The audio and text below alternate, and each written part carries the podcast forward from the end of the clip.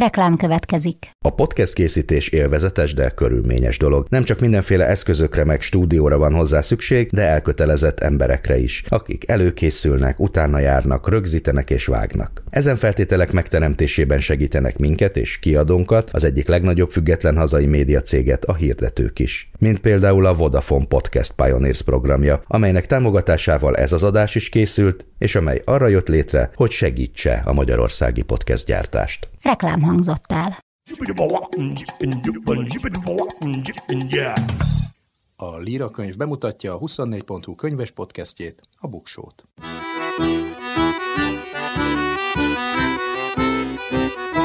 Ez itt a Buksó, olvasásról, könyvekről, mindenféle jóról.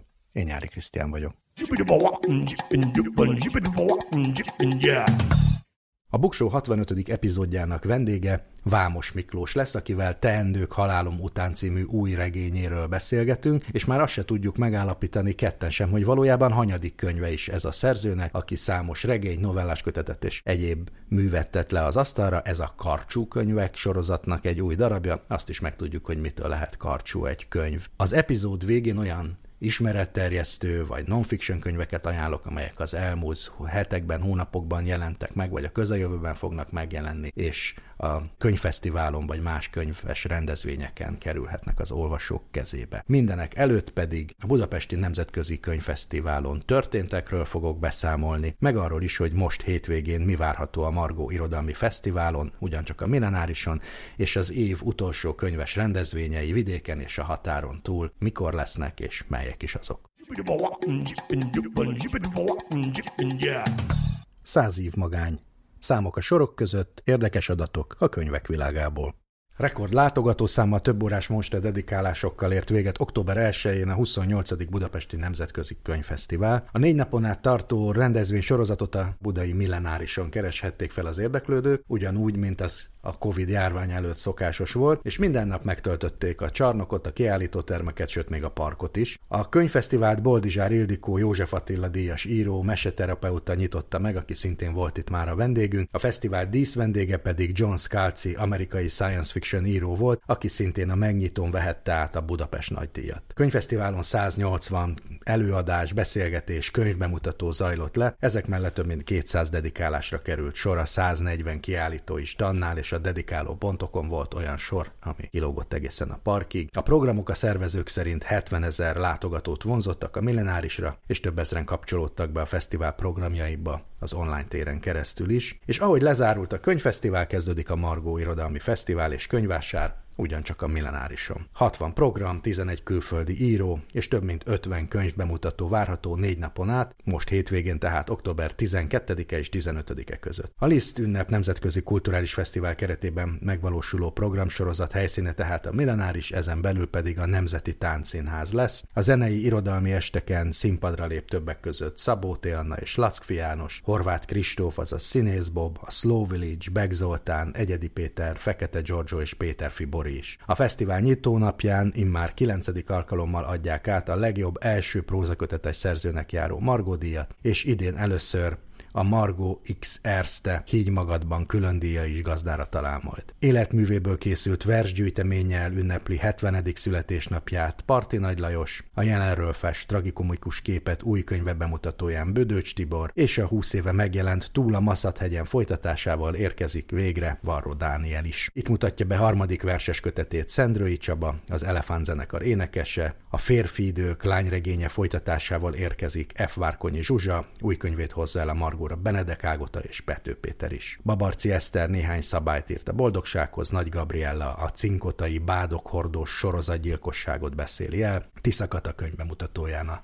társ- és kapcsolati függőségekről lesz szó, meg persze a szabadulásról és a pszichológia lehetőségeiről is. Új könyve jelentkezik az őszi Margón, itt már csak felsorolásra van mód, mások mellett Áfra János, Babicki Tibor, Bíró Szabolcs, Bódis Kriszta, Bognár Péter, Csalár Bence, Haraganita, Hartai Csaba, Hatos Pál, Huszti Gergely, Jánosi Lajos, Kordos Szabolcs, Mészői Ágnes, Tóth Kinga, Szilasi László, Ugi Szabina és Vágvölgyi B. András is. Több külföldi szerzővel is lehet majd találkozni az őszi Margón, Izlandról, Sigidor Hagalin Björnsdottir krimíró mellett két regényét mutatja be a népszerű Jon Kalman Stefansson is. A brazil Louis Schwarzot orvostót Noémi kérdezi majd, Légszomj című memoárjáról, a bipoláris zavarról, a család fontosságáról és a holokauszt generációkon átívelő hatásairól. Új regényével mutatkozik be a Kimi Räikkönen életéről szóló bestselleréről ismert finníró Kari Hotakinnen, a Ferőeri Ottfridur Marni Rasmussen regénye pedig a rákdiagnózis feldolgozásával foglalkozik, ezúttal a család szemszögéből. A Helikon kiadó és a Margó Irodalmi Fesztivál közös gondozásában elindul a Margó könyvek sorozata is, ezt a kreatív Európa program, egy Európai Uniós program támogatja. Idehaza kevéssé ismer, de annál fontosabb európai szerzők műveiből válogatnak majd. A sorozat keretében bemutatkozó szerzők idén Andrei Dósa,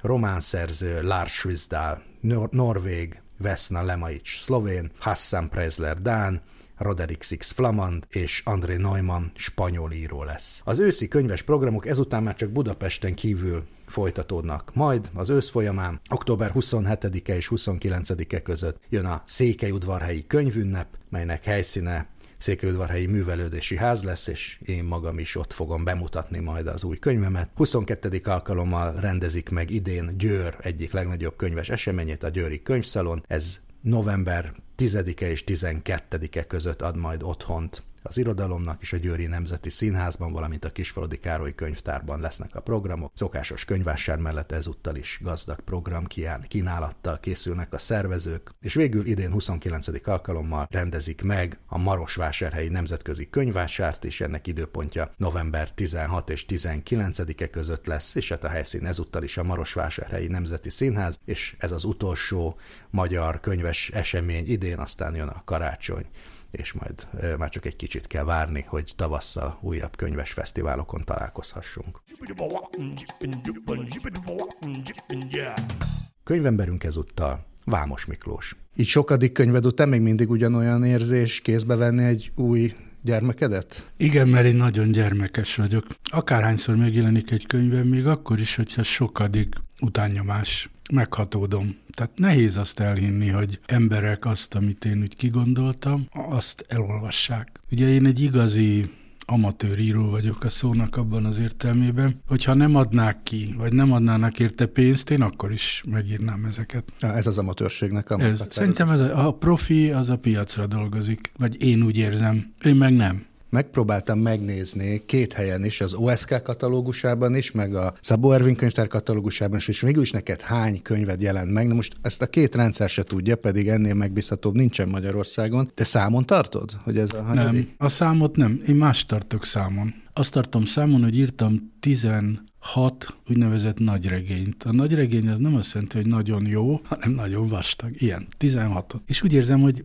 ez a szám mindent elmond. A magyar irodalomban szinte senki nincs, akinek ennyi van. Regénye jókainak rengeteg van, de azok olyan kis tisztelet. De ez azt jelenti, hogy a nagy regény az önmagában egy fontosabb ö, irodalmi forma, nem, mint a nem, kicsi? Nem, nem, dehogy. Csak sokkal több időbe telik megírni. Ja, te a munkát szempontjából A munkám ezt. szempontjából. Tehát 16 ilyen nagyot írtam, ezek között van egy, amelyik 300 év története. És van, ami is több ezer És van egy, ami 2000, pontosan 2000 év. Na most ezekkel volt teendő. A 2000 éves, aminek az a cím, hogy Hattyúk dala, az tulajdonképpen nem csak a magyar nép története, mert a 2000 év egy pontján elveszítjük a magyarokat, hanem az összes nép története, akik ugye erre fele éltek, Pécs és környékén. Na most ehhez nagyon sokat kellett olvasni. Egy raklapnyi dolgot olvastam el Pécsről, környékéről, Magyarországról. Ezzel együtt nagyon szerettem írni, de hát soká tartott. Tehát a 16 az sok időt jelent, és a mellette lévő könyveket azt nem tudom, hát kisregény is van, vagy ugyanennyi. Én Pláne, hogy most ráálltam. számolni, és ez mint a több lenne. Na, de mert vannak novellás kötetek, van egy közepesen sikerületlen drámakötetem, meg szóval mindenféle. De most, hogy mondtad, hogy a, a, a munka mennyiségét, és rögtön azzal kezdted, hogy mennyit kell hozzá olvasni. De amikor azt nézed, hogy mennyi időt, munkát fektettél egy könyvbe, akkor onnan kezdődik, amikor elkezdesz utána olvasni? Persze, hát igazából, ha egy kicsit is belejössz ebbe a mesterségbe, és kialakítod a modorosságaidat, tehát a dolgokat, ahogy te, te szoktad, amelyeket újra meg újra a szerkesztőkkel hogy úgy mondjam, vívott küzdelem árán tudod megtartani. Mert mondjuk Magyarországon például minden szerkesztő kiadótól függetlenül, ha azt írod, hogy a ház, mely, akkor kiavítják amelyre. És hiába hozott példának Mixától Esterházig a magyar irodalmat, ők nem tágítanak. Ezt a korrektorok ilyen... szokták inkább. Korrektor szerkesztet, ez összefolyik. És sok ilyen van. Vagy én párbeszédekben szeretem azt írni, hogy Szerbusz Krisztián felkiáltólag gondolatjel Miklós. Tehát az mondta. Azt nem tartom szükségesnek, hogy odaírjam, hogy mondta, mondta, mondta. Néha azt se, hogy Miklós, de na most itt mindig beírják, most éppen volt egy korrektúra, egy antológiában, és akkor beírták, szólt Miklós. És akkor én ezt kihúzom. Tehát ha kialakítottad ezeket, hogy te hogy szereted, hogy ábrázolsz jellemet például. Én például nagy előszeretettel tájleírással. Tehát az a legutoljára jut eszembe, hogy leírjam, hogy Krisztián egy pirosas keretű szemüvegben ülő, őszes hajú, elégedett férfi, ez, ez kevésbé tartom jónak. Na, de ha ezt kialakítottad, akkor a felkészülés a munka. Egy nagy regényben ilyen típusú leírásokra bőven van mód, de a karcsú könyvekben, vagy hát a kisregény műfajában ott a tömörség, hát az, az ott, ott nincs a novella fele húz a szerkesztés, hogy, hogy a felesleget ott nem le kell uh, hántanod, de ez ennek a karcsú könyvek sorozatnak a negyedik darabja, hogyha jól számolom. Pontosan. Miért vágtál bele ebbe? ez egy szomorú történet, mert ugye amikor megjelent a 16. nagy regény, aminek az volt a címe, hogy Dunapest, és az nagyon fontos nekem. Akkor tájt találkoztam ilyen írólvasó gyűlésen, vagy könyvhéten, vagy mit tudom én, egy fiatal nővel, aki jött, hogy ő hogy imád engem, de hát miért jött ilyen vastag könyveket, akkor ő azt A, nem tudja az ágyban olvasni, mert nehéz tartani, a villamoson kényelmetlen, nem fér be a retiküljébe. És akkor gondoltam egyet, hogy úgyis már úgy meditáltam egy ideje, hogy nem kéne nekem több nagy regényt írni az előbb mondott szám fényében, elég ez erre az életre, de hát még nem vagyok elég öreg. És akkor gondoltam, jó, tessék, karcsú könyvek, az jól is hangzik, két egymásnak fordított kábetű. És én nagyon sok régi kis regényt írtam, és tizet terveztünk öt évre, tehát ez egy öt éves terv. Most a második év véget álljon. Tartod akkor az ütemet? Én tartom. De az ütem mindig az, hogy az első ötben volt két vadonatúj. Volt a 57 lépés című, meg a ma megjelenendő Teendők halálom után. Én nagyon szeretem ezt a címet, de mindenki rémüldözik, mintha... Na erről majd beszéljünk mindenképpen. Egyébként Jó. én is rémüldöztem egy pillanatra. Nem, nem de, kell. De nem az én halálomról van szó, hölgyeim és uraim. Tehát lényeg az, és vannak régiek, amelyeket úgy felújítok. Tehát van egy, volt egy olyan régi kis regény, hogy egy vonatú története, az egyik utazó és a másik utazó szemszögéből, páros kisregény, mellé tettem vonatos novellákat, és úgy éreztem, ez volt a tavaszi karcsú könyved. Hát ennek az a cím, hogy visszavonat, ilyen egyszerűen. De idén jelent meg ez idén, is. igen. Azért a te pályád is kisregényekkel kezdődik. Igen. A, a Borgész és az Én is kisregény volt, ezzel indultál. A karcsú könyvek miben másak? Én vagyok más. Tehát én azért túl hamar kezdtem ezt a pályát, és ha én lettem volna az akkori szerkesztő, nem adom alám a lovat ennyire. Tehát épp, hogy 19 voltam, amikor az új írás ilyen nagy dobver és kapcsán, hogy fölfedezett, én lettem az új fiatal író. Hát a fiatal író nem is volt más. Mondanám, hogy a, mert akkor párthatározat volt, hogy több fiatal író nem kell, mert már van elég. Az a van elég, az volt a Simófi 30-as évei elején vagy közepén, Marosi Gyula ugyanott, és a császár, aki már 40 is. Ezek voltak a fiatal írók. És utána egy-két évvel jött Beremény, és utána aztán, aztán Eszterházi. Hát az nagyon meglepő volt, hogy egyszer volt egy írószövetségi taggyűlés, mert ugye nagyon sokáig írószövetségi tag voltam, egy emberöltőn át, és Gál István, akit nagyon szerettem, ő volt az új írásban a prózorovat vezető, és ilyen atyai atyapótló barát, és akkor ezen a közgyűlésen odahívott egy nagyon cingár, hosszú hajú, kicsit Rákóczi Ferenc fejedelemre másodikra emlékeztető fiatalembert, és azt mondta, ismerkedjetek meg, ő is egy új reménység. És ott állt Eszterházi Péter, és azt mondta nekem, tiszteletem. És olyan hülyén néztem rá, ez az ő fanyar humora, de akkor én, én még őt nem ismertem. De akkor, a, akkor én már egy két-három kötetes szerző voltam. Na most ez túl korán történt szerintem. Tehát a kezdeti kisregényeimben még úgy Hájó Kovács módjára dolgoztam, főleg azért, mert én meg voltam róla győződve, hogy én novellista vagyok, leszek, maradok. Úgy éreztem, hogy a 20. században, mondom ezt így a 21 nincs idő regényeket olvasni, novellákat kell, rövid, tömör, és az én kezdeti novelláimból aztán mindent kihúztam, amit lehetett. Tehát olyanok voltak, mint a novella csontvázak. Kicsit igaz ez a Borgisra is, ahol szintén nincs tájleírás. Meg azt is hittem akkor még, hogy nem kell embert ábrázolni. 300 éve mindig embert ábrázolnak, akkor ötletek kellenek. És én ötlet novellákat írtam. A Borgis is egy tulajdonképpen egy ötlet kisregény, és az Én és Én, ám pláne egy szerkesztési ötlet kipróbálása. Nem mondom, hogy ezek rosszak voltak, de még eszembe jut az a Goethe mondás, hogy először kezdetben rosszat írunk és bonyolultat, aztán kicsit jót és bonyolultat. És a vége az, hogy egyszerűt és jót. És hát ehhez én azért 40 éves korom táján jutottam el. Ez az egyszerű és jó, ez összefügg azzal, hogy ezek, ennek a sorozatnak van egy másik címe is, vagy egy párhuzamos címe, ez, hogy pontos történetek. Ez az egyszerűség, ez a pontosság? Tulajdonképpen igen, de én ugyanúgy írom ezeket, mint hogyha kisebb nagy regényeket írnék. Tehát van először, ugye ide 200 ezer karakter az igazi. Kicsit lehet több, de az a formátumban jó. És ezeket meg szoktam írni 300-350-re, ahogy jön. Én írás közben soha nem törődöm semmivel. Se azzal, hogy mit szól a kritikus, mit szól az olvasó, befér, nem fér, hogy lesz, mint lesz, hanem csak úgy az alapos előkészítő munka, amiről beszéltünk, ami régebben amikor még nem számítógéppel jegyzeteltem, egy ilyen dossziét jelentett egy regénynél, vagy kettőt, de egy kis regénynél is akkora. És akkor nekiugrom, és mindazt, amit elterveztem, elfelejtem. És hagyom, hogy menjen a toll, amerre akar, és amikor kész ez az első változat, félreteszem néhány hónapra, és utána alaposan meghúzom. Mint a szobrász, aki lecsapkodja csak a márványtömbről. Néha túlhúzom egyébként, tehát a, ebben a könyvben is van egy rész a végén, ahol tudom, hogy túlhúztam, de sajnos ez a műfaj a sorsokat feltáró, családi kötelékeket bemutató történeteknél, azért ez a, ha belegondolok, akkor a legtöbb könyved ilyen. Hogy család Mind. és nem tudok ellen, nem tudok ellen példát mondani. Hát tudod, ez úgy van, hogy én szociálpszichológiai érdeklődésű vagyok. Tehát engem az, hogy egy ember egyedül mit csinál, az nem érdekel. Az érdekel, hogy mit csinál az ember csoportban.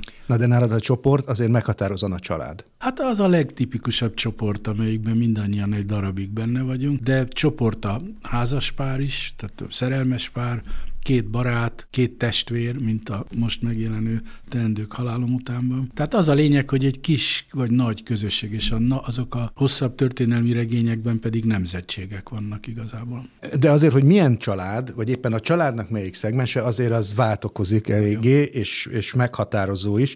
Mondhatjuk, hogy a teendők halálom után nagyon leegyszerűsítve egy testvértörténet, vagy sőt, rossz testvéri kapcsolatnak a története? Ezt mondhatjuk, bár megjegyzem, hogy jó testvéri kapcsolat nincs. Tehát minden testvéri kapcsolat, a jó is, egyszerre jó és rossz. A legbonyolultabb, és én arról is írtam egyszer egy regényt, ez az iker kapcsolat. Tehát képzeld el, hogy ketten vagy. De visszatérnék ehhez. Én a testvéri kapcsolatról, mert ilyen témáim vannak egyébként, mondanám, hogy naponta, két naponta eszembe jutnak regénytémák, amiket aztán soha nem fogok megírni. Tehát egy írói kommunát el tudnék látni ezekkel az ötletekkel, de nincs rá kereslet. A lényeg az, hogy nagyon régóta van ez az ötlet, hogy kéne egyszer írni a testvéri kapcsolatról egy regényt. Hogy miért és hogy azt nem tudtam soha, de ezt 30 éve dédelgettem magamba. Többször nekifogtam, egyszer kinéztem a testvér ősi magyar szavát, és akkor azt akartam címnek, az marha jó lett volna, senki se értette volna, hogy mi az. És Mindegy. Mi? Hát most nem jut eszembe, de majd talán később. Ugye én már 70 fölött vagyok, nem minden jut eszembe.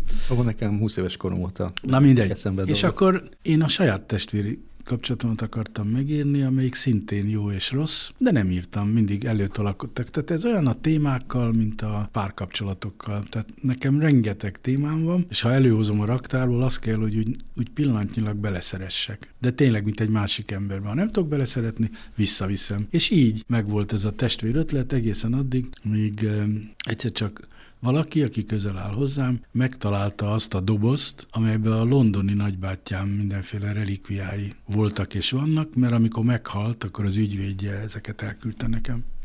És mivel én nagyon haragudtam erre az emberre, ezért ezt csak úgy berúgtam egy, egy lakásban, egy íróasztal alá, nem is az otthonomban. Van egy ilyen lakásom, ami olyan, mint egy, mit tudom én, egy Vámos Miklós Emlékmúzeum, amit korábban írtam, ott raktározom. Régebben ott is írtam, de ez a 13. kerületben van, most már a harmadikban lakom, minden nem járok oda. És úgy nézegettem, ez tulajdonképpen ez egy téma. Miért nem írtam én ezt? Hát azért, mert utálom, vagy haragszom. És akit utálok, azt nehezebb megírni.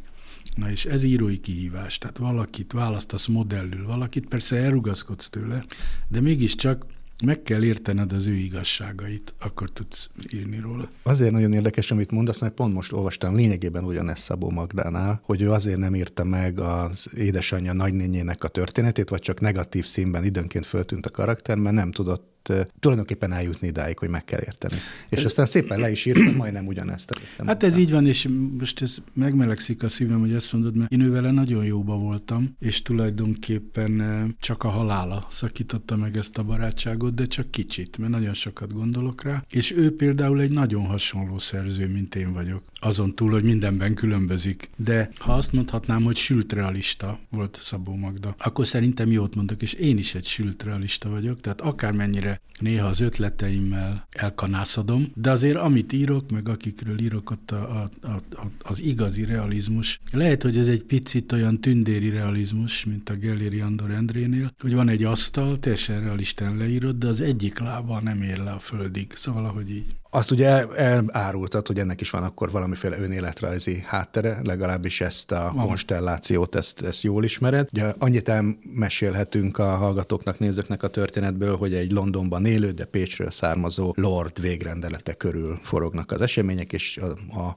fő ideje az ezredfordulón játszódik, és onnan nézünk vissza. Ez akkor is egy, ez a testvér történet, ez akkor is egy alaptörténet a, a Bibliától a népmeséken át Mark Twainig visszatérő motivum az irodalomnak, hogyha nem tudjuk ezt a háttértörténetet. Ilyenkor ezeket a párhuzamokat is végig gondolod? Nem, ez, ez úgy van, hogy velem nagyon sokszor előfordult életemben, hogy neki láttam egy témának, hosszan jegyzeteltem, dolgoztam, és amikor elkezdtem írni, valaki más írt egy hasonlót. Például, ha azt az eredeti testvérregényt írtam volna meg a nővéremmel kapcsolatban, akkor el kell mondanom, hogy a nővéremmel lejátszódott a jó estét nyár, jó estét szerelem. Úgy, ahogy van, csak nem lenni görög diplomat, hanem lenni jugoszláv diplomat. És én ráadásul úgy éreztem, hogy annyira, még bőven szocializmus volt, hogy kábelgyári segédmunkás. A jugoszlávban csak annyi volt. Igaz, hogy a Szabadka környéki faluból jött át egy árva gyerek az itteni nagypapájához, és én ezt már frankón írtam, mikor kijött a jó estét, nyári jó estét szerelem. Akkor becsuktam,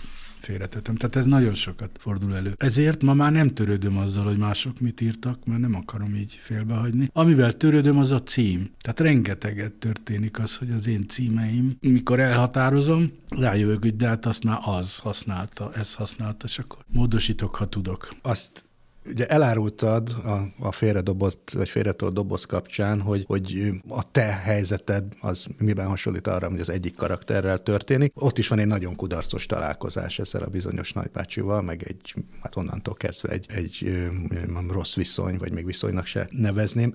Ez, ami munkát benned, mint saját tapasztalatod, ezt írtad meg tulajdonképpen, vagy azért ez el van távolítva? Nem, nem, ez nem, nem így volt. Tehát a lényege igaz, de a részletek azok mindig irodalmilag valahogy másképp alakulnak. És egyébként én azon kezdtem el gondolkozni, hogy van egy nagybácsi Londonban. Ez a nagybácsi, ez egy több testvéres generáció egyik tagja. Őt kiuttatta a Pécsi család pénze Londonba, de egy lépés tett, hogy többeket kimentsen, legalább a testvéreit oda. Semmit.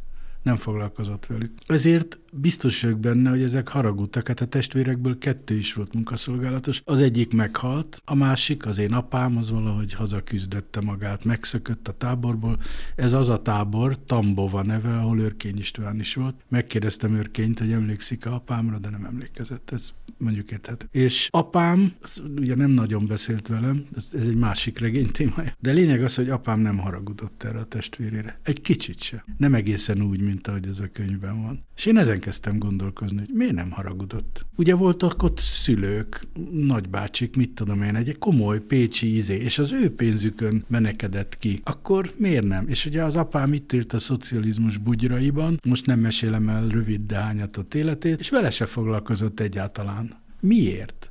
És hogy lehet, hogy ez a angol úr egyáltalán nem érdeklődik irántam, mikor éle, mert az igaz, hogy egyetlen egyszer találkoztam vele. Oda mentem Londonba, és annyira nem érdekelte, hogy én ki vagyok, mi vagyok, mit keresek itt. Minden módon éreztette, hogy terhére vagyok. Miért? És megpróbáltam erre egy választani, de általában meggyőződésem, hogy az írás arra való, hogy valami, ami a magánemberi agyad számára nem érthető, az írói agyad majd írás közben megérti, és ez történt ezzel a könyvvel. És te közben az írói agyaddal megértetted? Igen. Azt hiszem bele is írtam valamennyire. De hát ugye nem az a cél, hogy a saját értésedet tedd bele, de megértettem, igen. Ugye ez egy nagyon jellemzően 20. századi magyar történet, a 30-as években indul valahogy, és hát két ember ölt összesen az ezredfordulón van vége. Ugye ez az a, bár említetted, hogy vannak szélesebb fesztávú regényeit, 300 év, 2000 év, de azért alapvetően a, a te történeteid azok ezt a korszakot fogják meg, és a,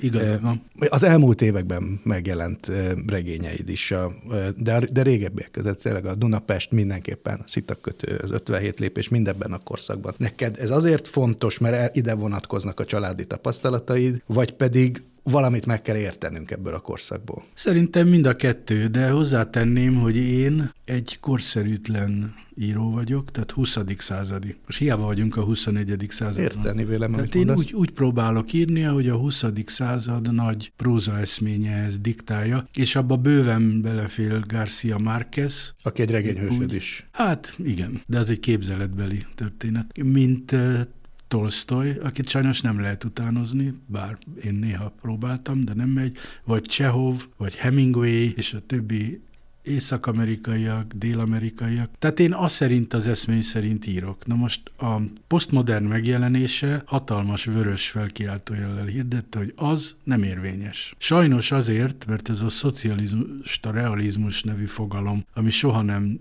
valósult meg, de mégis az 50-es, kisebb részt a 60-as években ezt prédikálták a kultúrpolitikusok itt. Ezt valahogy egyben most a, ez a posztmodern, tehát a posztmodern az tulajdonképpen egy lázadás volt a szocialista sémák ellen. És egyetlen hatásos lázadó volt Esterházi Péter. Sajnos a többi posztmodern író, legalább a magyarok, azok valahogy ezt a szintet nem tudták megugrani, és ő is csak azért, mert ő nem is prózaíró, hanem prózaköltő. Tehát ő egy egyetemes, olyasmi költő, mint mondjuk a Homérosz, aki leírja a világot, de nem epikai eszközökkel, vagy hát a Homérosz némileg, de vagy mondjuk, mint Ovidius életműve, amiből azért szintén sok mindent ki lehet hámozni. És ilyen tehetségű nyelvművész Magyarországon azelőtt se volt, és szomorúan mondom, hogy nem is lesz. Ez the one and only, ahogy az angolok mondják. Hm, költészetbe Vörös Sándor talán. Költészetbe persze, de most arról beszélek, hogy, hogy mint regény, a prózaköltő, aki ilyen regényeket tud írni, mint ő, amelyek nem is regények, ha műfajelemzés, ha volna Magyarországon műfajelemzés, akkor ezt, amit én mondok, már valaki egy vastag könyvbe megírta volna. De mindegy. A könyvben felbukkan egy lottószelvény is, amit ilyen sajátos szisztéma szerint játszanak meg. Te mennyire hiszel a véletlenben? Hát véletlen nincs, és azért van. De hozzátenném ezt, hogy a lottó az meg máshonnan van. De azt is megírtam már, de mégis itt most röviden összegezem. Az édesanyám, amikor a lottó megjelent Magyarországon újra, mert biztos tudod, hogy háború előtt volt, de aztán szocializmusban 57-ben kezdődött újra.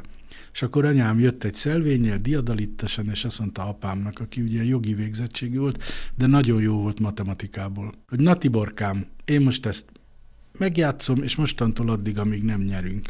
És akkor apám a nővérem függvénytáblázatából kiszámította neki, hogy egy háromszor akkora összeget kell költeni a szelvényekre, mint a főnyeremény, ahhoz, hogy ő nyerjen. És akkor anyám a rájellemző módon azt mondta neki, hogy ah! volt ez a ah, és egy ilyen és nyert szem, valaha? Szemforgat. És játszott végig, és soha nem nyert. Na most, amikor a mániás depresszió leverte a lábáról, attól kezdve nekem kellett a szelvényével minden héten játszani, ez az egy mindig számon kérte. Volt, hogy elfejtettem bedobni, de megvettem, és mutattam neki a szelvényt, És soha nem nyert. És akkor telt múlt az idő, és egyszer csak írtam a Márquez meg én, amit egyébként Márqueznek írtam, noha a spanyolban nincs zé, tehát ezt őt Márqueznek kéne ejteni, de a címbe úgy írtam, hogy mi magyarok mondjuk. És akkor ott egyszer csak ez a Márquez, aki eljött vendégségbe hozzám, azt erről meséltem, és azt kérdezi, és nem folytattad a számokat? Mondtam, nem. Hát te hülye, lehet, hogy már megnyerted volna a főnyereményt. Akkor megnéztem ezt akartam kezdeni, hogy ellenőrizted. Akkor megnéztem, és nem nyertem volna semmit, de akkor, a, amíg a regény munkálatai tartottak, megint megtettem anyám számáit, számait, és hagyományainkhoz híven azóta sem nyertem semmit. De meg, megmondom neked, hogy én soha nem nyertem semmit életemben. Életemben iskolai tombolát sem. Tehát én nem az a típus vagyok. Én kapok dolgokat, de nem nyerek. Akkor ezért mondod, hogy nincs is véletlen. Hát ez, ez bonyolult dolog, mert ugye amikor valami megtörténik, akkor mi már utólag nagyon jól tudjuk magyarázni mind abból a dologból, ami utána történt. De ha előre nézzük, amikor még azokat nem tudjuk, akkor nincs véletlen. Ugye szóba került a legelején, és siettél megnyugtatni, hogy azért a Tendők halálom után cím persze egy konkrét regénybeli eh, helyzetre utal, de azért óhatatlanul az jut az ember eszébe, hogy valahogy visszatekintesz, összegszel. Ez szándékos ez a kettőség, vagy Nem. teljesen véletlen? A címek nálam úgy keletkeznek, hogy még le se írtam egy sort se, és jön egy cím, és akkor elkezdek küzdeni ellene. Mondok két példát. Apák könyve.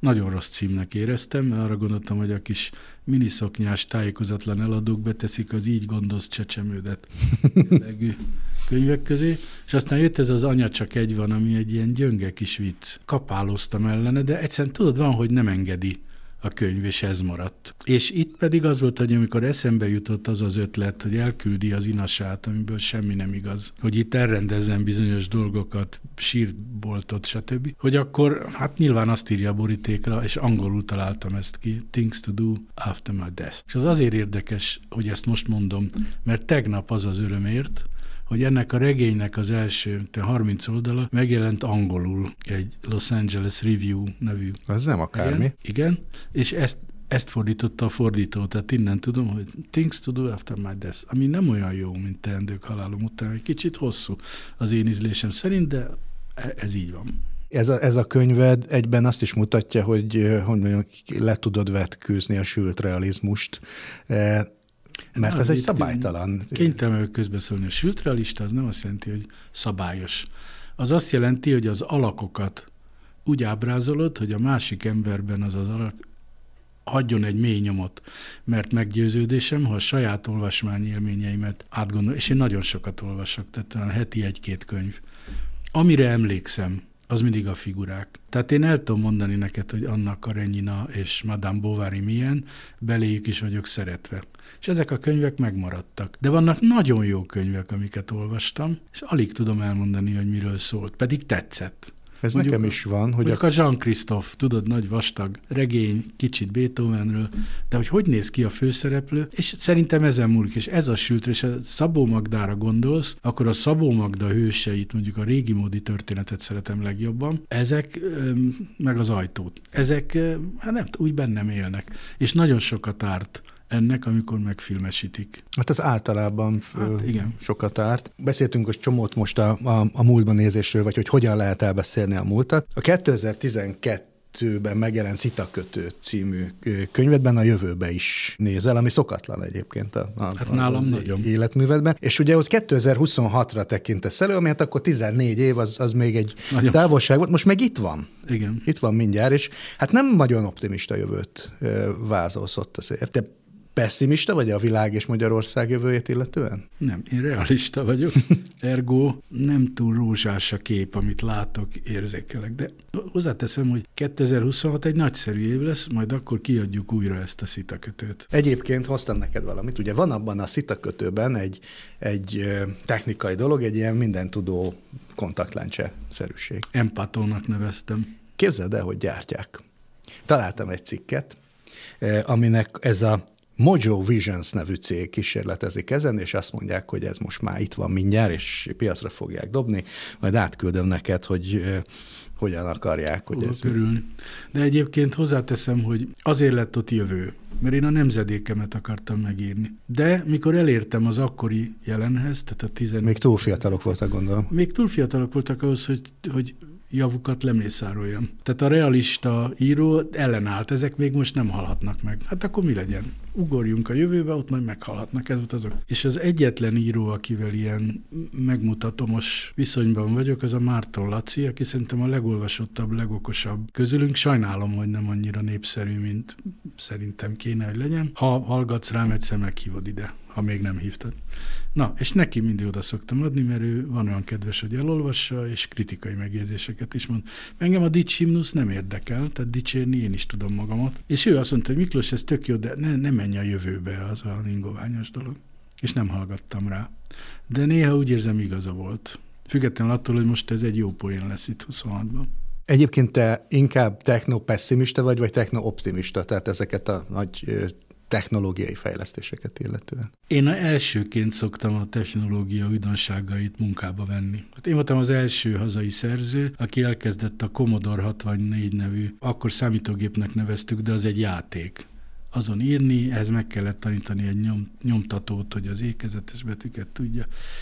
A számítógépet pedig azonnal használ, a rendeset használni kezdtem minden szoftvert, ebben elmélyedtem. Minden, ami a munkámat segíti, az nekem fontos. Én a telefont utálom, de a mobiltelefonnak rengeteg hasznát veszem, tényleg. Jegyzetelek is benne, és így tovább.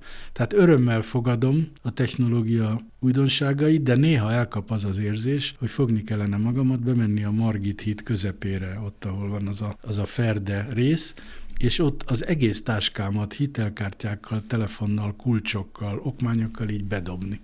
Nagyon jó regény kezdett. Igen, vagy elmenni a Walden nevű tó mellé, mint a Thoreau nevű nagyon jó amerikai aki oda kiment, hogy megnézze, hogy meg tud-e ő ott élni így egymagában. És nyers koszton élni? Igen, és akkor kaibát építeni, tehát ez nagyon erős ez a vágy.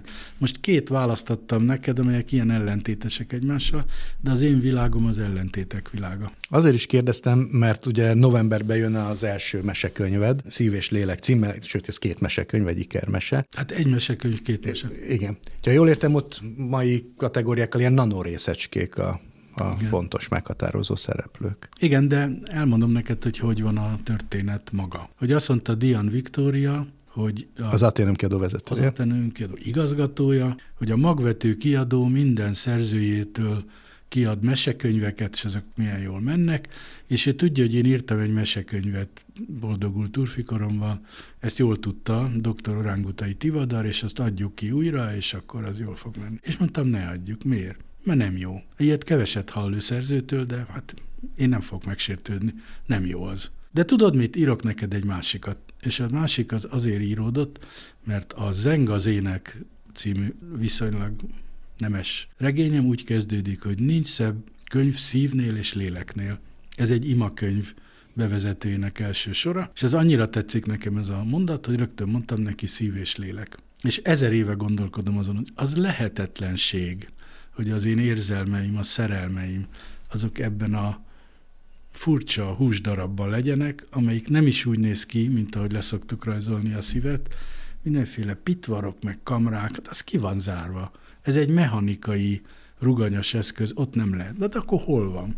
És az se lehet, hogy láttam már agyat, emberi agyat, halott emberi agyat, hogy on, onnan jöjjenek az én gondolataim, ne gyerekeskedjünk, gondoltam én.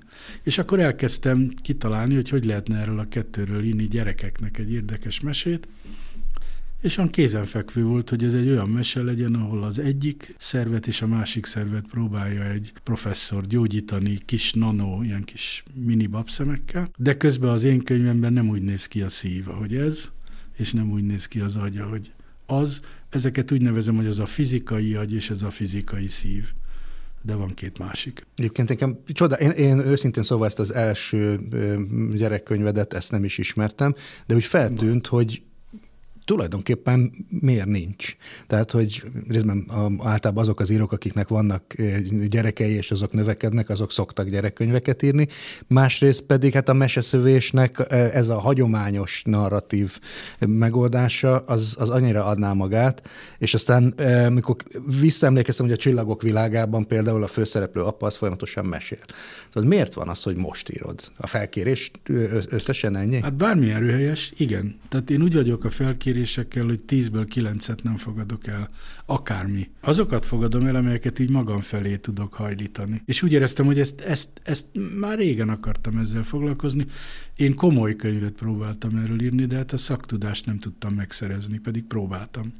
És akkor ez egy ilyen megoldás erre, hogy írtam egy mesekönyvet. És hogy állsz a mesterséges intelligenciával? Ugye ezt azért kérdezem, mert hogy a, a könyv illusztrálásához mesterséges intelligenciát is használ a könyvtervező, és akkor ebből lett aztán mindenféle vita vagy purpárlé az interneten, de nem is ez a része érdekel engem, hanem hogy te magad hogyan tekintesz erre Nagyon jó szórakozom vele. Tehát amikor egészen új volt, akkor egyszer odaültem hozzá, és azt mondtam, szerbusz azt felelte szerbusz, mert tegez mindenkit. Olvastad-e az apák könyvét? Erre azt felelte. Nem olvastam. Mire én? Miért? Mire ő? Olvastam az apák könyvét, nagyszerű családregény, 300 év története, és körülbelül leírta, hogy mi az apák könyve. Szerzője egy izraeli író, írta ő, odaírta a nevét, az az, akit izraeli Faulknernek hív. Uh-huh. Na most van olyan író, tényleg, de nem írt se apák könyvét, se semmit. Így kezdődött kapcsolatom vele. És azóta is nagyon sok mindent kérdezek tőle, tehát körülbelül azt potolja az én életemben, mint apám életében a keresztrejtvény. Szóval mikor odaülsz az írógéphez, mindenkinek van egy ilyen írói tollászkodása, hogy hogy kezdje el. Vannak írók, akik az addig, ha regényírók, akkor az addig megírtat elolvassák. Én ezt soha nem teszem. Benne van a fejemben, kész. De mielőtt elkezdek írni, kell egy negyed óra. Az is jó, hogyha elolvasom a Facebookon, hogy a olvasóim mit üzennek, de szóval kell valami. És amióta van chatbot, vagy AI, vagy hívjuk, hogy akarjuk, azóta vele szoktam szórakozni, és meg akarom érteni, hogy milyen. És azt hiszem elég közel állok már ahhoz, hogy értsem, hogy ez hogy működik. És ha én beszélgetek vele, akkor nem csak ő mond vicceseket, hanem egyúttal tanítom őt mindenfélére. Ugye említetted, hogy nagyon fiatalon, 26 éves korodban lettél kötettel rendelkező író, egy olyan időszakban, amikor... Hát, hát rosszul fi... veszed ezt, mert én 22 voltam. 22-ben? Képzeld. Akkor még fiatalabban. Igazából ezt azért kérdeztem, mert meg akartam azt tudni tőled, hogy szerinted ma könnyebb vagy nehezebb egy pályakezdő írónak? Azért az nem volt egy könnyű időszak. Hát nem.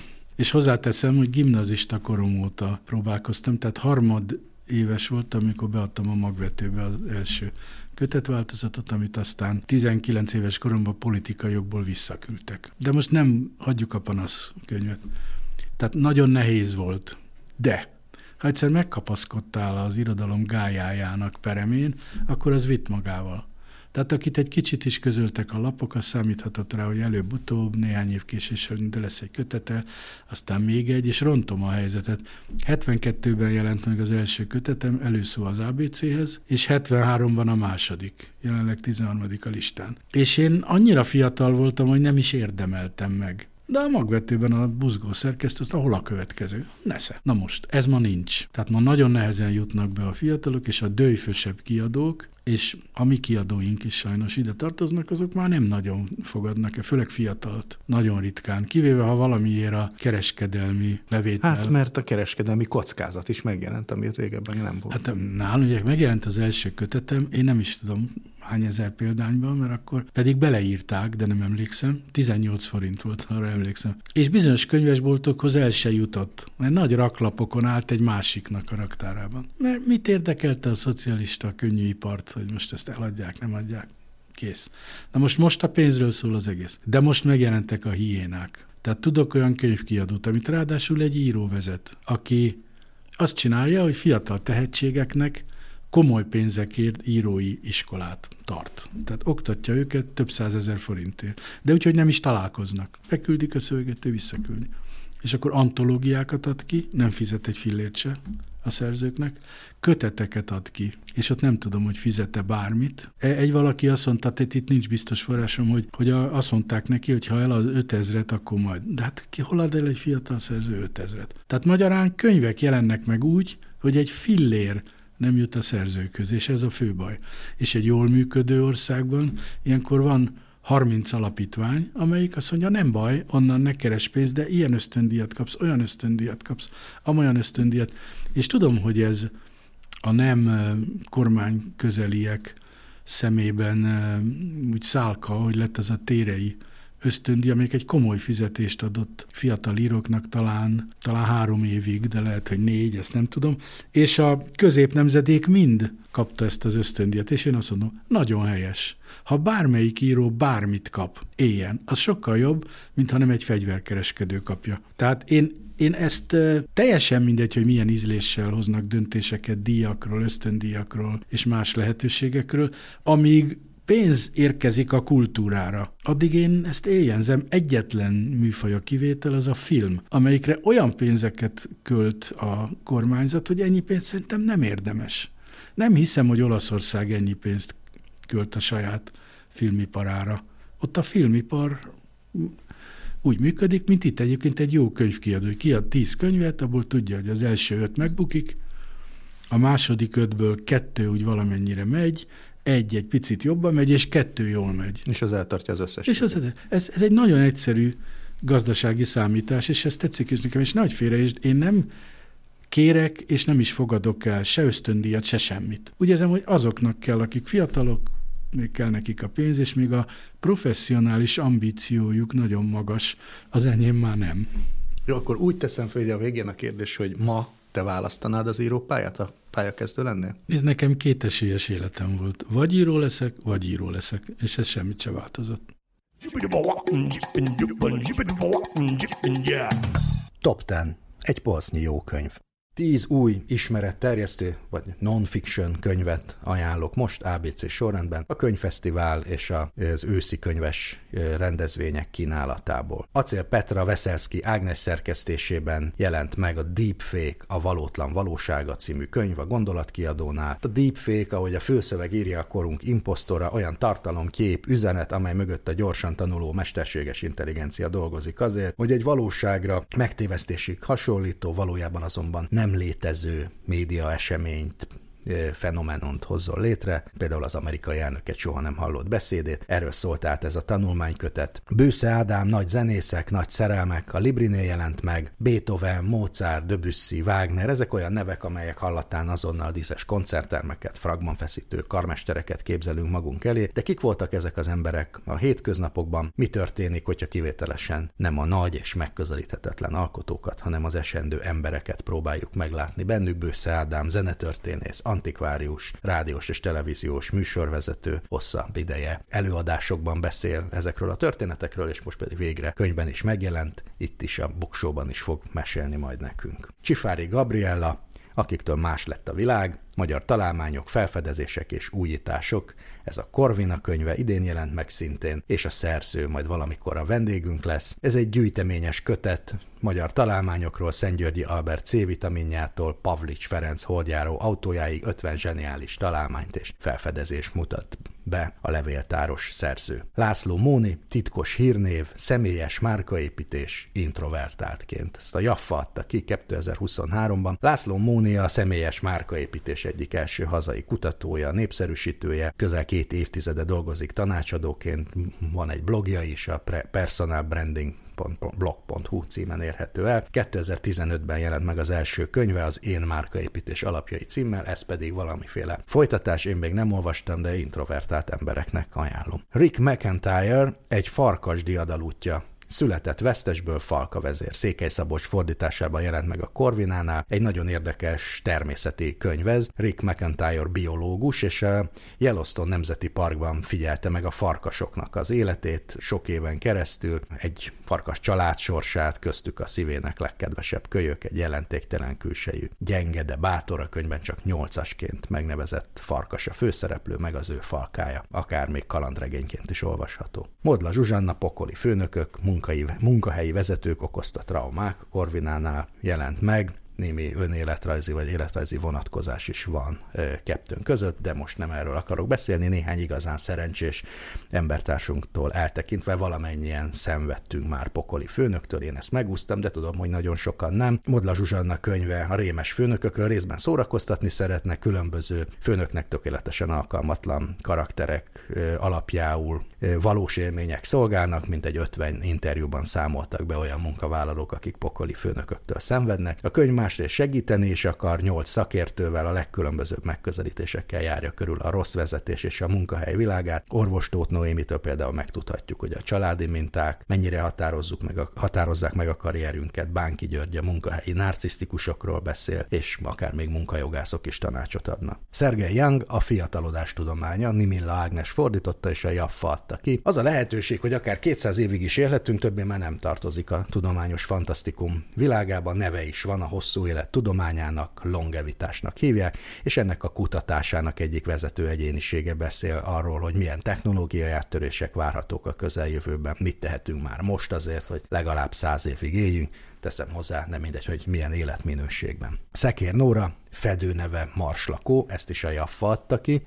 Nagyon érdekesnek ígérkezik, én még nem olvastam. Azokról a tudósokról szól, akik a Kádár korszak idején Amerikában éltek, kutattak, több mint 500 magyar származású tudósról tudunk, akiket valamilyen módon a magyar titkos szolgálat is megfigyelt, fedőneveket rendelt melléjük. Tellerede például a Kárás Szilárd, Leo pedig a Törő néven futott, és az állambiztonsági megfigyelésekből ezek alapján született ez a könyv. Vas Dorotea olvasás motiváció. Ez a könyv lépésről lépésre próbálja elmesélni, mi zajlik a gyerekekben akkor, amikor kiszeretnek az olvasásból. Ez ugye sok család életében ismert, és a szerző elmondja, hogy mit tehetünk akkor, ha felszeretnénk kelteni a gyerekekben az olvasás iránti kedvet, elmondja azt is, hogy mi zajlik a gyerekben akkor, amikor olvasni tanul, és azt is, hogy miért utálja meg az olvasást egy olyan gyerek, akinek odahaza kisgyerekkorában meséltek, és akár jó példát mutattak neki. Szóval ez egy nagyon fontos könyv. Peter Vollében az állatok érzelmi élete, Balázs István fordította, és a Park kiadó gondozásában jelent meg. A szerző írta néhány évvel ezelőtt a Fák titkos élete című nagyon izgalmas könyvet is, és most pedig az állatok életének eddig számomra legalábbis ismeretlen területére kalauzol minket. Gondoskodó, önmagát a kicsinyeiért feláldozni is képes mókus, hűséges holló, háztatón, háztetőn csúszdázó varjak, szomorkodó szarvastehenek. Szóval az ő életükből von le különböző következtetéseket a szerző, vajon érzelmi élete is van-e az állatnak, és hogyha van, akkor ez mennyire gazdag, és mennyire hasonlatos az emberéhez. Szóval ez egyszerre biológiai könyv, meg egyfajta ilyen szemléletformáló olvasmány is. thank you